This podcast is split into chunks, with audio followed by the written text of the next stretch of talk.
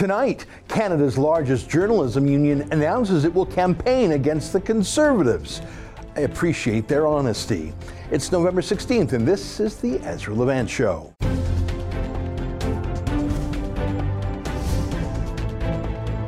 Why should others go to jail when you're the biggest carbon consumer I know? There's 8,500 customers here, and you won't give them an answer. You come here once a year with a sign, and you feel morally superior. The only thing I have to say to the government about why I publish it is because it's my bloody right to do so.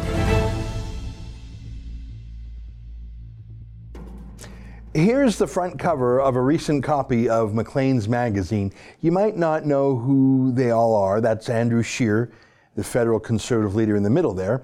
Uh, to his right is Jason Kenney, the Alberta opposition leader, who will probably be Alberta's premier next year. And the others from left to right, obviously, it's uh, Doug Ford, premier of Ontario. Then that's Brian Pallister of Manitoba. And on the right there, that's Scott Moe of Saskatchewan.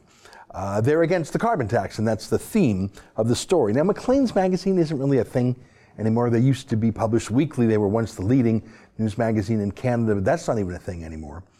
Uh, now Maclean's barely publishes once a month, and most of its staff has just been let go.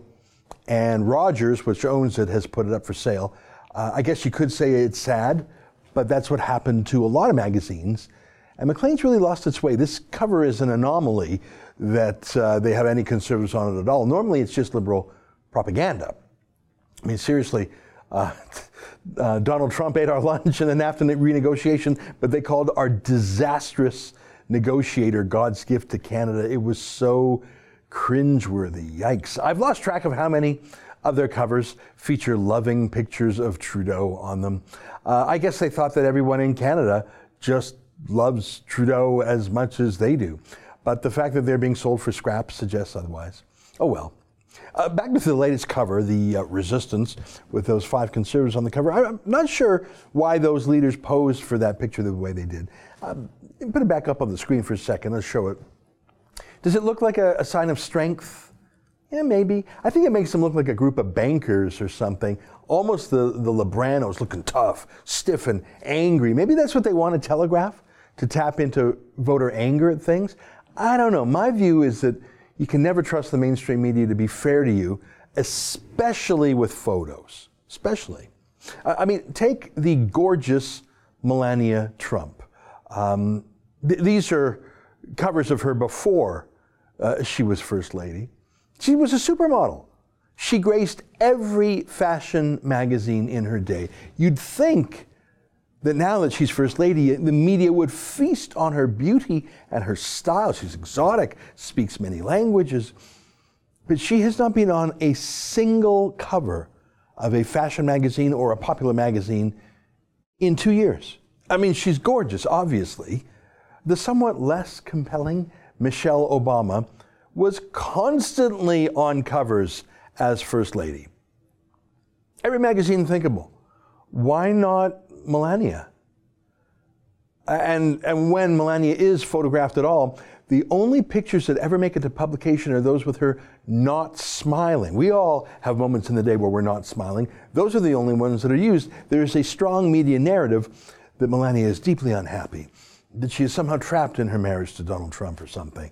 It's pure fiction. The media speculation went nuts when she wasn't seen with Trump for a few days, only to have it revealed that she had been in the hospital with minor surgery. If you go on Google, you can actually find plenty of happy pictures with Melania and Donald Trump smiling at each other, but you have never seen them on CNN or CBC or the Globe and Mail, the Toronto Star. The narrative is that she is either evil herself or that she is deeply happy and actually trapped by Donald Trump, and when some, will someone please free her or something. Oh, by the way, has, has Sophie Trudeau been photographed within 10 feet of Justin Trudeau lately? Not that I've seen. Melania was out of the public eye for a week, and the conspiracy theories went nuts. They were getting a divorce. Um, no such curiosity about Sophie Trudeau's invisibility.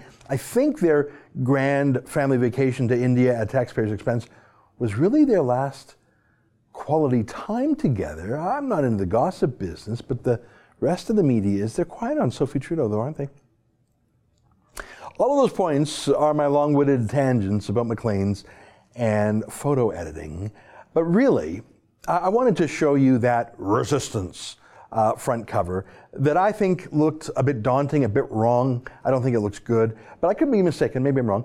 But um, what is not mistakable is how many people mocked that pose uh, with satirical takes of their own. Again, that goes to my theory that it was a bad picture to take, deliberately embarrassing and mockable. I could be wrong.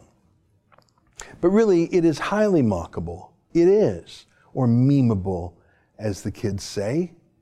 And one of those memes was made by a big union called Unifor. And you can see the president of Unifor in the middle there. His name is Jerry Dias, Other executives with him. And you can see their caption, The Resistance, same font as the cover of Maclean's. Welcome to Andrew Scheer's worst nightmare.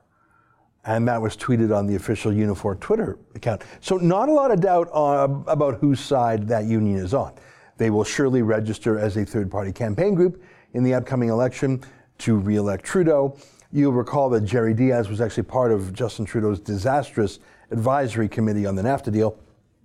So Trudeau and Dias are already buddies, but apparently every single member of Unifor is now being conscripted to, uh, into being a liberal too, with their union dues, like it or not. Now, I don't know how many conservatives are working for Unifor, probably a bunch, at least in Alberta, especially in the oil sands. I don't know how many NDPers are in Unifor. But whatever, they have to pay their union dues so that Jerry Dias can act out being Andrew Scheer's worst enemy. Uh, and just in case it wasn't clear enough, Dias retweeted it again. We will stop sheer stupidity. Oh, that's a pun. That's a pun, everybody. But here's the thing Unifor represents thousands of Canadian journalists as in reporters. There's a reporters union, sort of weird, but there is one.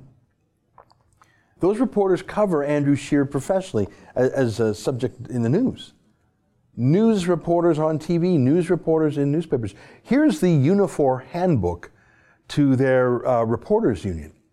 If you skip ahead to page six, you'll see a list of some of the news reporters who are part of Unifor the union. I'm going to read three full paragraphs here just so you see how widespread this is. So don't get bored. I just want to read it to you. Local 87M represents the bulk of members at some of the largest national and provincial dailies, including the Globe and Mail, Toronto Star, London Free Press, the Toronto Sun, and Hamilton Spectator. On the West Coast, Local 2000 represents members of the Vancouver Sun and the province, as well as at various Glacier, Black Press, and Continental owned newspapers across BC, as well as some print shops. Local 191 represents workers at five different newspapers, including the Winnipeg Free Press, Brandon Sun, Thunder Bay Chronicle, Lethbridge Herald, and the Winnipeg Sun. Local 145 represents members in Quebec, including the La Tribune newspaper in Sherbrooke. In the broadcast sector, Unifor is best known as the local TV union. Local M1 represents global TV stations across Canada, as well as independent stations CHCH Hamilton and CHEK TV in Victoria. A variety of other vocals represent local TV staff at Bell Media, CTV, Rogers, Pattison, and other independent TV and radio stations. I'll stop there. But that's pretty much almost everybody. I'll mention another union in a moment that's just as bad, and they cover off a lot of the rest of the media, including the CBC. But basically, the reporters at the Globe and Mail and CTV and the Toronto Star, well, they have announced they're going to war. They are campaigning against some of the people they claim they're reporting on neutrally, the conservatives, and they're going to war on behalf of some of the people they claim they're reporting on neutrally, the liberals.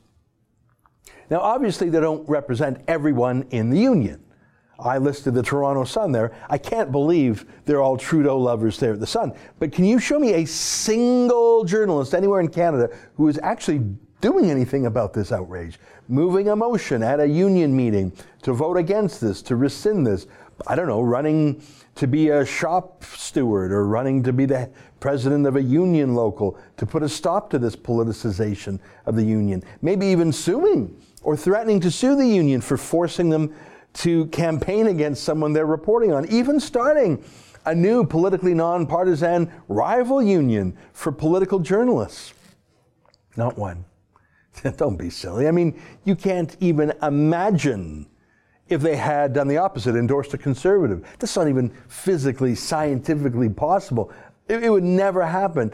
And if it did happen, there would be judicial inquiries about the independence of the media and election meddling. I mean, I just showed you in that little graphic by Jerry Dias more evidence of journalistic meddling in the Canadian election than there is evidence of Russian meddling in the election, don't you think? But this isn't even news. Here's a list of the super PACs, to use a US phrase, the third party campaign groups who registered with Elections Canada to campaign against Stephen Harper in the 2015 election. As you can see, there's over 100 here, and it's a list of any groups who campaigned in the last election, but I went through them, and all of them, except for one that I could identify, were against Harper. There's too many to even list. It's over 100. You can see Unifor on there, of course. They were obviously campaigning against Harper last time, along with a ton of other public sector unions and environmental groups, millions of dollars in dark money. There's even some American groups in there. You could also see another group on that list of anti Harper super PACs called the Canadian Media Guild. That's the other big media union in Canada that I alluded to earlier. It mainly represents the CBC and the Canadian Press Newswire service and some fringe sites like Vice News. So I shouldn't just blame Unifor, the other big media union, the Canadian Media Guild, in some ways is even worse. They're just not quite as stupid about bragging about their partisanship as mouthy Jerry Dias is, but I'm glad he's so mouthy now I know. But here's my point if you have a reporter from the CBC, from Canadian Press, from CTV, from Global, from the Global Mail, from the Toronto Star, any of a dozen others. And if they are literally paying money from their own pocket to fight against the conservatives in the election, again, this isn't like some big media tycoon editorially endorsing some candidate. This is the ordinary working journalists themselves spending their own personal money, their union dues this way. I'm sorry, how can you trust them to report it straight on TV or in the papers?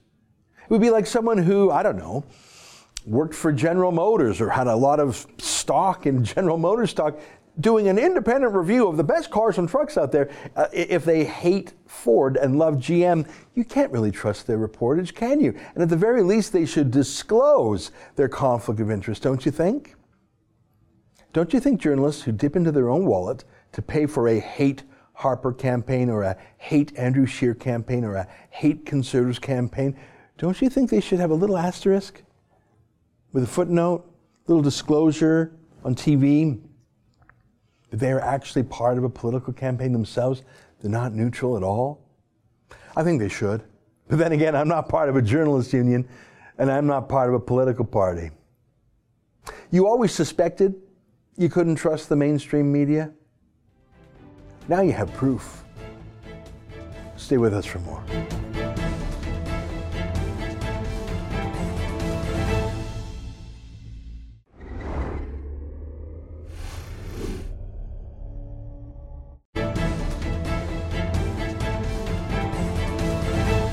Delivering Brexit involves difficult choices for all of us. We do not agree on all of those choices, but I respect their views and I would like to thank them sincerely for all that they have done. Mr. Speaker, yesterday we agreed the provisional terms of our exit from the European Union, set out in the draft withdrawal agreement. We also agreed the broad terms of our future relationship in an outline political declaration. President Juncker has now written to the President of the European Council to recommend that decisive progress has been made in the negotiations, and a special European Council will be called for Sunday, the 25th of November. This puts us close to a Brexit deal. Well, that is from the United Kingdom, which is going through a political meltdown over Brexit. Brexit was a referendum. In fact, it was sort of a premonition of the earthquake that would put Donald Trump into office. It was designed to get the United Kingdom out of the European Union. Well, it's been more than two years, and they're still in.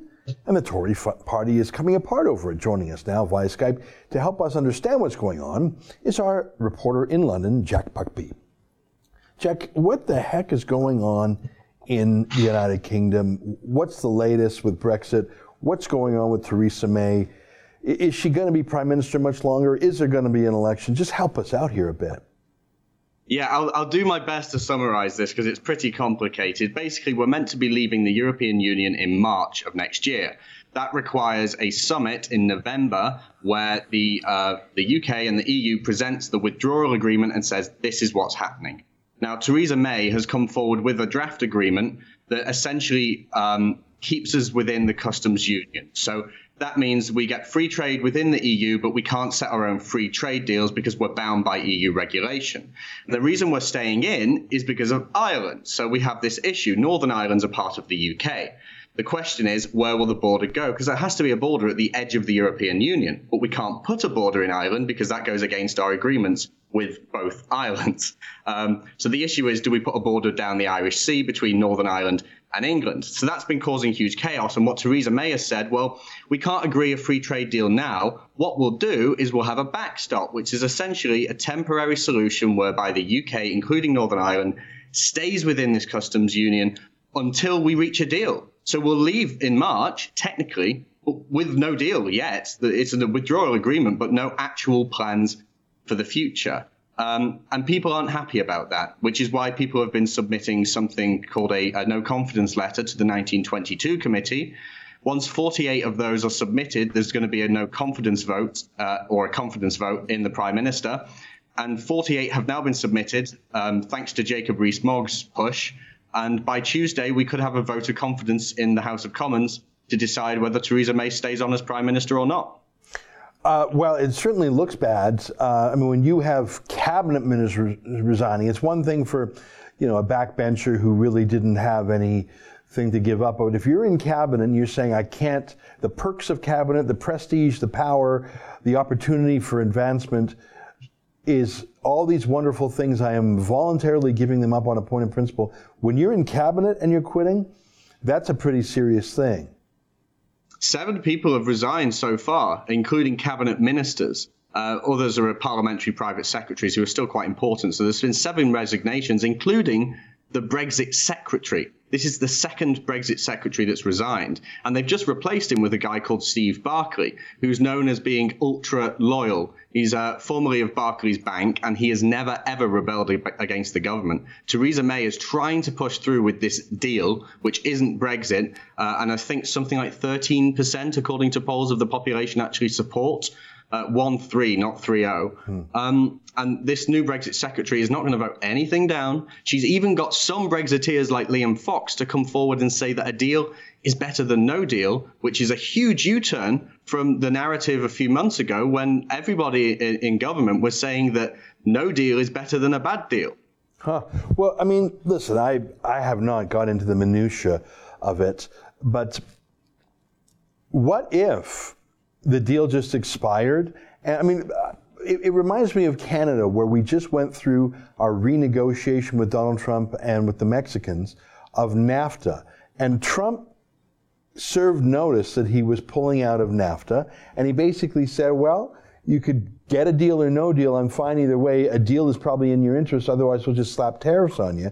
And at literally the night before the deadline, Trudeau signed a deal. But if he didn't, life would have gone on. It just would have been without that trade yeah. deal. And so, as a Canadian who just went through that experience, I'm thinking, okay, so if you're saying the UK is getting out in the spring no matter what, um, if they can't find some interim or replacement deal, how is that really that bad if, you know, suddenly the EU deal evaporates and the UK is still there and Europe is still there and people will still get up in the morning and drive to work and you know the, they'll have to figure things out. But really how is that a bad thing it's not. We'd we'd leave and we'd trade on WTO World Trade Organization rules. The question then re- uh, remains: What do we do about the border in Ireland? Because there needs to be a border on the edge of the EU with the UK, which is Northern Ireland. So that question will remain. But Jacob Rees-Mogg's European Research Group has put forward multiple suggestions of using technology at the border that can solve that.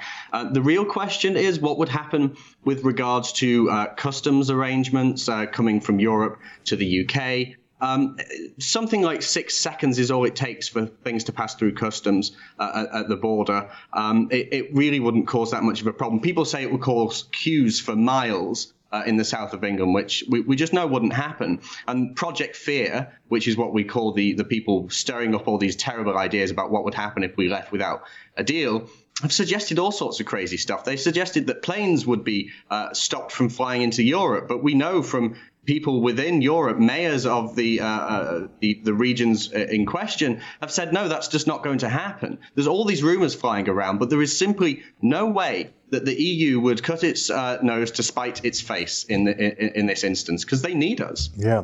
Well, all these terrible things that were supposed to have happened immediately after the Brexit vote Almost none of them have happened. All these big banks were saying, well, we're going to move to Frankfurt. Listen, I've been to London and I've been to Frankfurt, and I got nothing against Frankfurt, but don't tell me million dollar a year bankers are going to leave the world's most amazing, one of the world's most amazing cities, London, to no go to Frankfurt. That just ain't happening.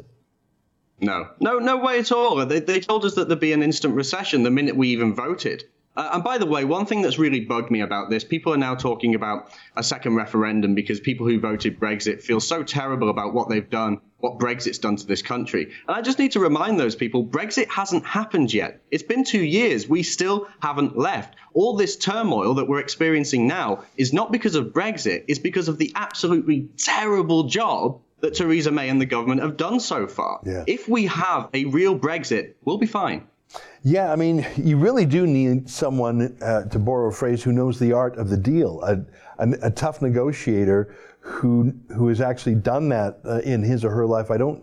I get the feeling that's not Theresa May. Okay, I've, I've just two last questions to you, and I know that I'm being overly simplistic, and I, I just I just don't know the details, and I know you've been following them closely. I guess I have two questions. One is, barring some second do over referendum, which I really sense won't happen. Is the exit, is the Brexit really going to happen in the spring? Is it like, is that button already pushed and the, the timer counting down, is that already afoot? Yeah, that's already signed into law. We have to leave in March. Um, we, we, we can't extend Article 50, uh, which is the, the, the process of withdrawing. It is in law that we leave in March. Now the question is how we do it. Um, but what's really interesting is if this this deal that Theresa May is presenting, by the way, she has to pass it through Parliament. And right now, the maths don't add up. There's 80 to 100 um, MPs in Jacob Rees-Mogg's group. That leaves 200 other MPs in the Tories. Most Tories don't uh, support her. The, the vitriol against her in Prime Minister's Questions time uh, in the House of Commons is uh, remarkable coming from her own party. She's now looking for votes from Labour and the Lib Dems to pass this through. If it doesn't pass, I don't know what will happen because I can't see Parliament allowing us to go through a no deal as well. So really, right now, nobody can predict what on earth is going to happen. Uh, it's possible, maybe, that she'll just scrape through and just about get the votes she needs. Yeah. I want to show you, you mentioned Jacob Rees-Mogg a couple of times. Uh, here's a great little exchange he had, and I'm jealous as a Canadian because we'd never have this kind of um, free debate and speech in our parliament. Everyone is whipped to the end. Here's Jacob Rees-Mogg uh, going a couple rounds with his own government. Take a look. My right honourable friend, and she is unquestionably honourable, said that we would leave the customs union. Annex 2 says otherwise. My right honourable friend said that she would maintain the integrity of the United Kingdom. A whole protocol says otherwise. My right honourable friend said that we would be out of the jurisdiction of the European Court of Justice. Article 174 says otherwise. As what my right honourable friend says and what my right honourable friend does no longer match, should I not write to my right honourable friend, the member for Altrincham and Sale West? Um, so he's a very he's a conservative and he's challenging the conservatives. I got a question for you. What where does Boris Johnson figure in all this? Because he's one of the ones who quit his very high. Pro- I think he was the foreign secretary. That's about as close yep. to the top as you get. He quit that yep. over Brexit. Is he uh, what's he doing? And and is it almost a certainty that there will be a leadership race in the Conservative Party now, and that Theresa May's days are numbered? Well, David Lidington, who's uh, Theresa May's de facto deputy, has said he thinks that she'll win a confidence vote handsomely.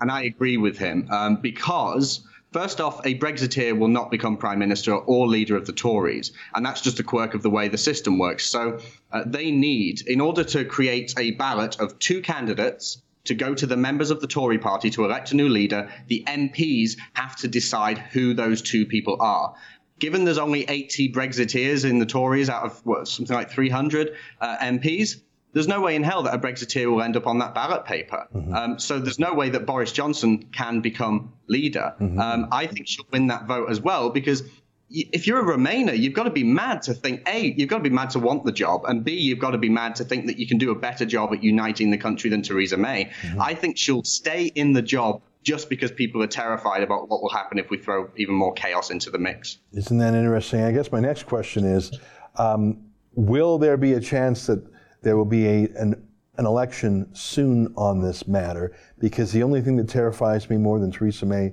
is Jeremy Corbyn of the Labour Party. Is there a chance that the UK could be heading to the polls soon?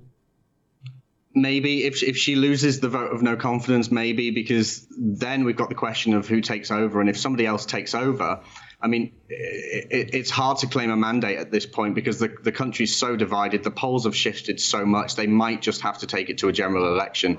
Uh, and if they do that, I suspect part of that general election will be to include a, a, a policy promise, a manifesto promise of delivering the deal we already have or uh, going for a second referendum, which I think is actually possible, unfortunately. Jeez.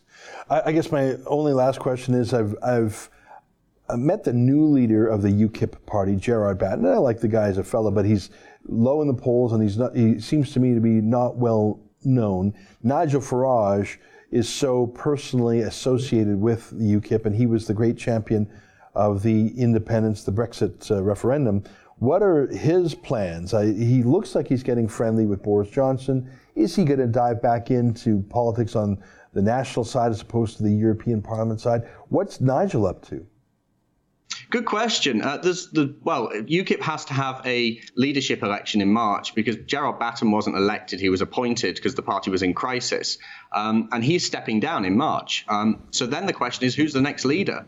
Uh, and Farage has said he would consider coming back. Although with the shift that UKIP's had towards a Islamophobic sort of policy, uh, I suspect maybe Farage doesn't want to come back. Um, I don't know. From the sidelines, it's really hard to tell. If he wants to come back into politics, he'd either have to join the Tories, which I think he'd struggle getting into, because um, many UKIP MEPs who've tried to join the Tories recently have been barred. Um, he'd have to come back as UKIP leader, and I think that's a big step that he doesn't seem willing to take at this point. Yeah. Well, it's very interesting, and I can't say I have a, a deep command of the subject. I just know that the moves they're pulling to stop Brexit so closely track the attempts yeah. to delegitimize Donald Trump's election. They're really the same tactics, the same people, the same arguments. Oh, you deplorables didn't know what you're doing. You're a disaster. Yeah. We're going to lose all our human rights. And so I'm naturally sympathetic to the Brexit. Every time I watch those European Union fools, I think Britain get out. I appreciate the update, Jack, and uh, hopefully things will be clearer in the weeks ahead, although I get the feeling they won't be yeah, happy to decode anything else you need uh, with with the negotiations. Cheers, Ezra. All right, thanks so much, Jack. That's Jack Buckby, our London-based reporter, and he talks with great expertise on Brexit. And I encourage you to watch him, not me, on the subject because I'm asking rather basic and elementary questions. But I know Jack goes deep on the subject from time to time in his videos on our YouTube channel. Stay with us. More ahead on the Rebel.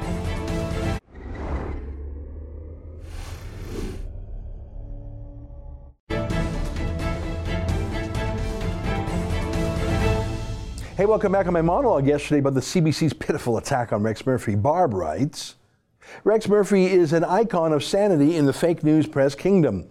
I love his columns and thoroughly enjoyed his weekly viewpoints on CBC when they were a wee bit less the propaganda arm of the current regime. Yeah, you know, they don't have Rex on that often at the CBC anymore. He does write for the National Post, but the National Post, I mean, I don't know if it's going to be around long.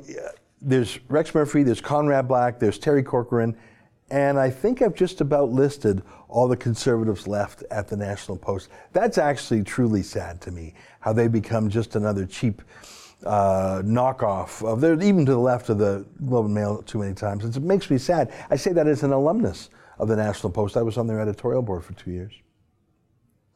Jamie writes, I can't figure out how Rex has lasted as long as he has at the CBC.